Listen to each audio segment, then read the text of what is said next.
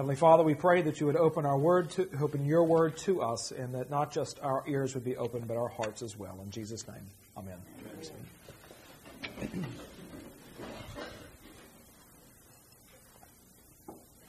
Well, I don't get to make it to the five o'clock uh, very often, so I'm uh, really overwhelmed that you would throw out such a welcome for me.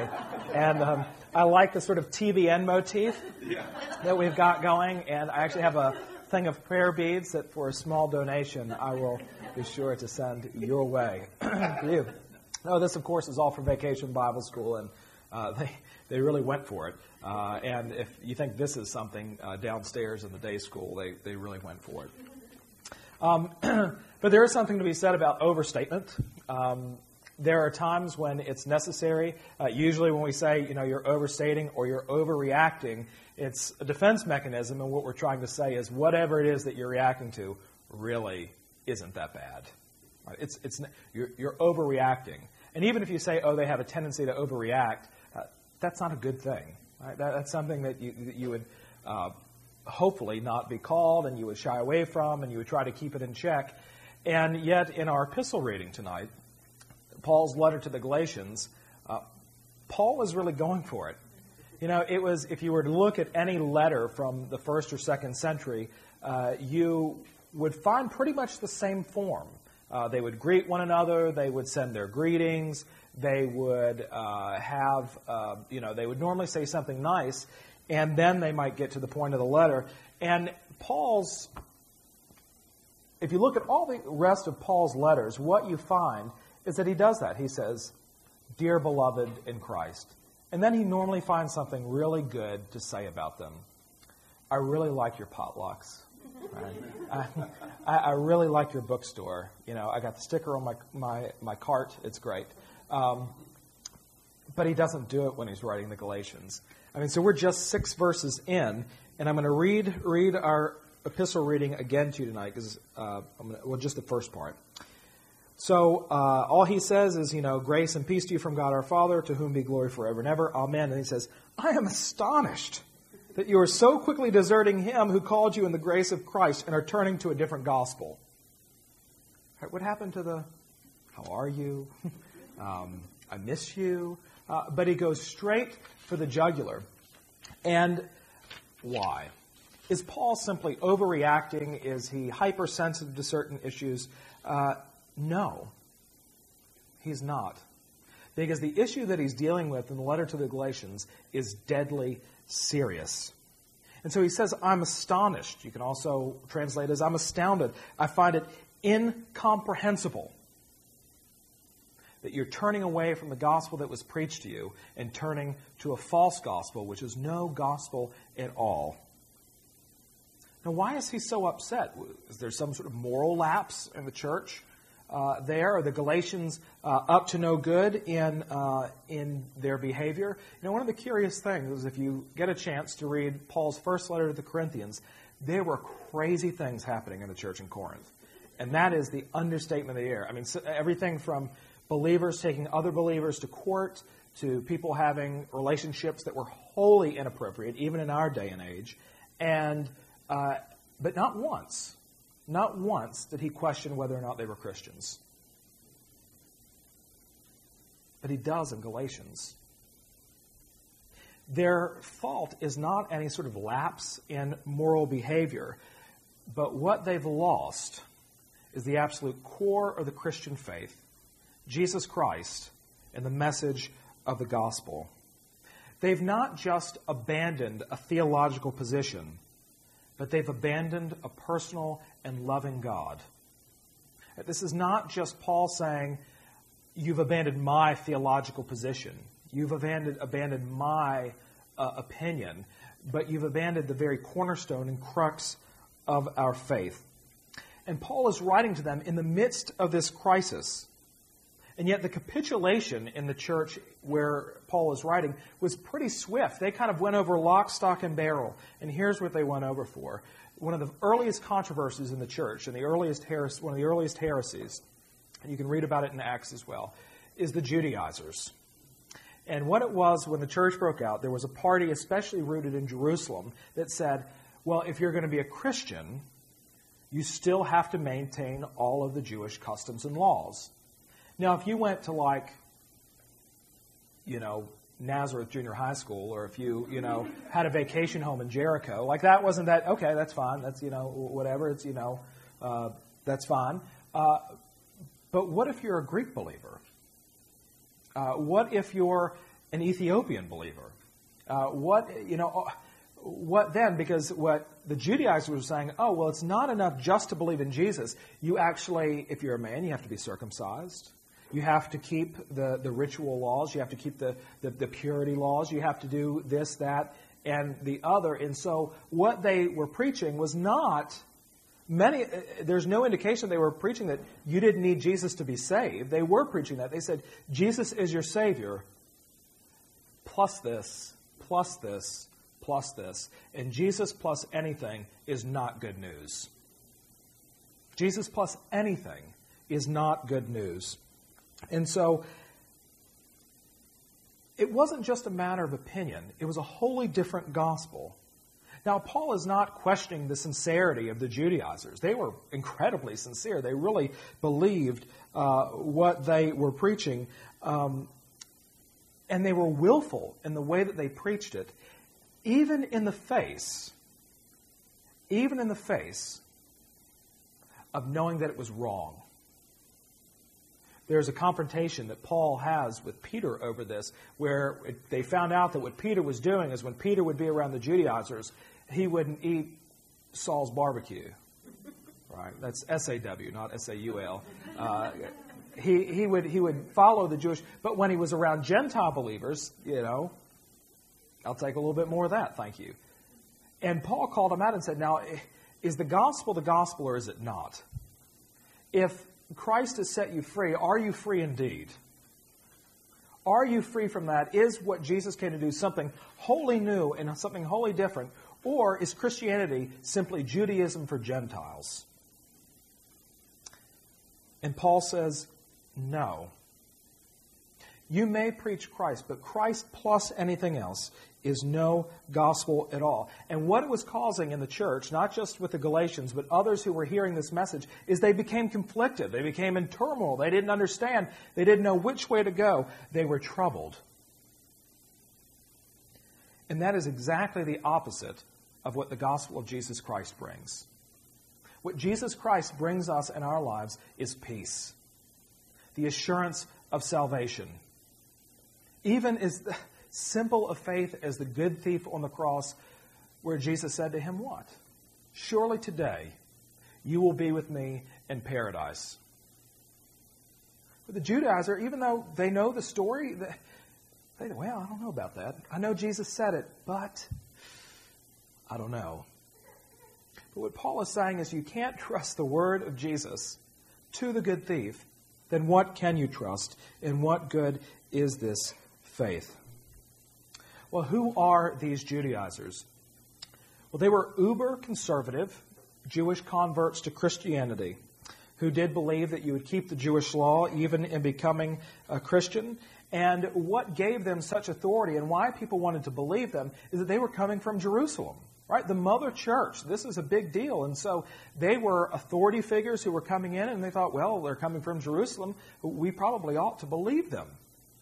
But Paul is saying that the message is what validates the messenger, not the other way around. It's the message that validates the messenger. Well, you think that Paul wrote 2,000 years ago ish, but the same thing's kind of happened today. Now, in our minds right now, we're thinking, well, who are the Judaizers today? Right? And, uh, and what we find is that they're not necessarily the conservative conservative folks, and they're not necessarily the liberal liberal folks. Because what they were accusing Paul of is what they what we would call antinomianism. When you get to the final exam, you, you've got that answer now. So antinomianism and what they accuse Paul of is what we're saying is that if you simply believe in Jesus Christ, no matter what you do, you'll be saved. Yes, that's that's, that's actually what I'm preaching. Naked faith in Jesus Christ. Well, then why, why won't that send people off the deep end? You know, why won't they just sort of get their fire insurance card checked and like, okay, I avoided that one, now I'll go on my merry way. But what Paul knows is that Paul knows the power of the Holy Spirit, that once God the Holy Spirit gets a hold of you, there's no getting away from him. And whether you like it or not, God changes your life.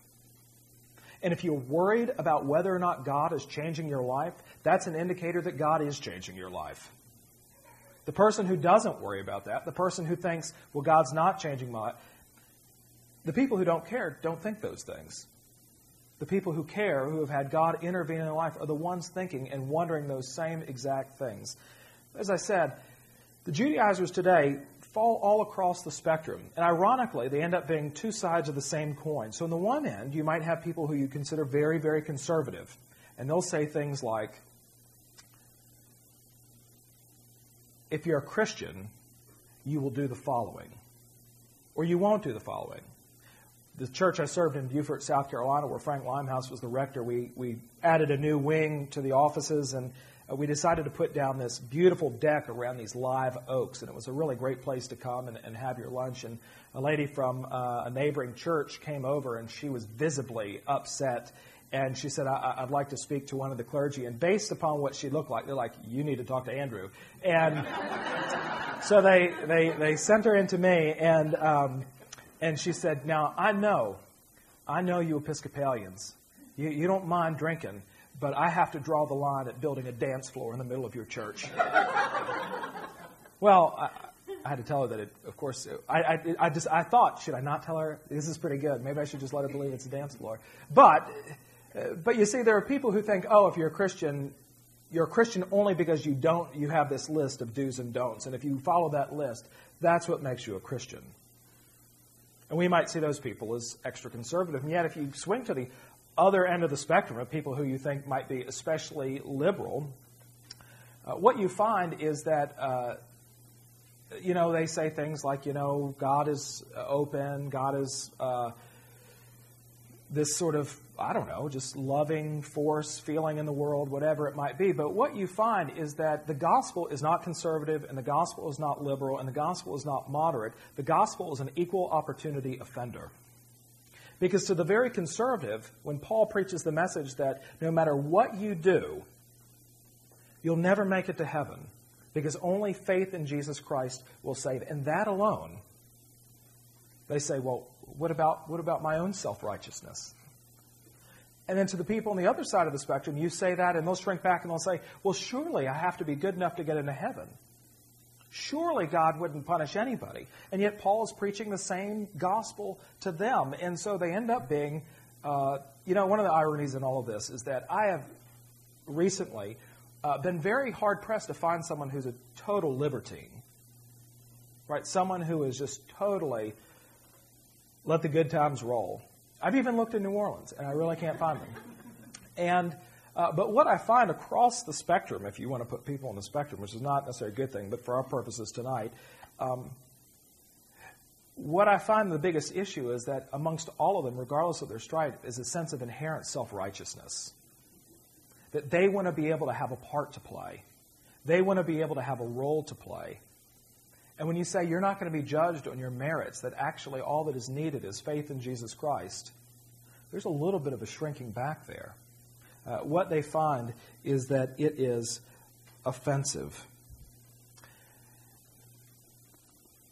And when Paul preaches this message, if you're broken, if you know the depths of your own brokenness and your own humanity, there is not a sweeter message in the world than to hear that simple faith in Jesus Christ is enough to save you even now. But if you're not there, it's not uh, the sweetest message in the world. And yet, these poor Galatians uh, were stuck in this thing, and Paul wanted them to know that your peace, your lives in Jesus Christ are at stake because you're believing in another gospel. And we all fall prey to it. How, you know, I don't know about you, but when I was in college, well, I'm sorry. When I was in college uh, and I had a group project, I was the guy who would look at the group and say, Y'all don't do anything. I've got it. Right? I, I didn't want anybody else to be judged but me. I wanted to be able to have total control over the thing. So even if I got a B, at least I could say, well, it's on me. But if the whole group did it and we got a B, I'd start looking at other people, be like, because of you? B because of you, right? And and to this day, ask my wife. I have a very hard time asking anybody for help. For the smallest smallest of things. I have a friend who's a doctor, and he said, you know, if the world were only populated by men, we'd only need two doctors in the world. And I think that's true. Y'all, I thought that was very funny. Patrick's laughing because he's a doctor. So, so I, in my own self, am inherently geared toward wanting to save myself, to be self sufficient. And if I were to hear an authority figure in the church to say, all you really need to do to get right with God is try a little bit harder, or to do this, or to do that, that's appealing to me. That sounds really good to me. And yet, my heart cries out, is it ever enough? Is it ever enough? How do I know I've done enough to get right with God? And what St. Paul tells the Galatians and tells us tonight is you can never do enough. But hold fast to that which is true and treat that other gospel, which is no gospel at all, Jesus plus anything, as anathema. It can also be translated as to turn away in horror away from it. For that gospel not only doesn't have the power to save you, but it will actually have the power to condemn and burden you. And so tonight, uh, whether you're like me, who often goes through life with swan syndrome, or on top of the water, you look beautiful and gracious, but underneath you're paddling like crazy just to stay afloat. Give up. Give up holding out hope and believing in a false gospel and put your trust in Jesus Christ. And don't be troubled, but experience that peace which surpasses all understanding. Overreaction? Yes, but for all the right reasons. Amen.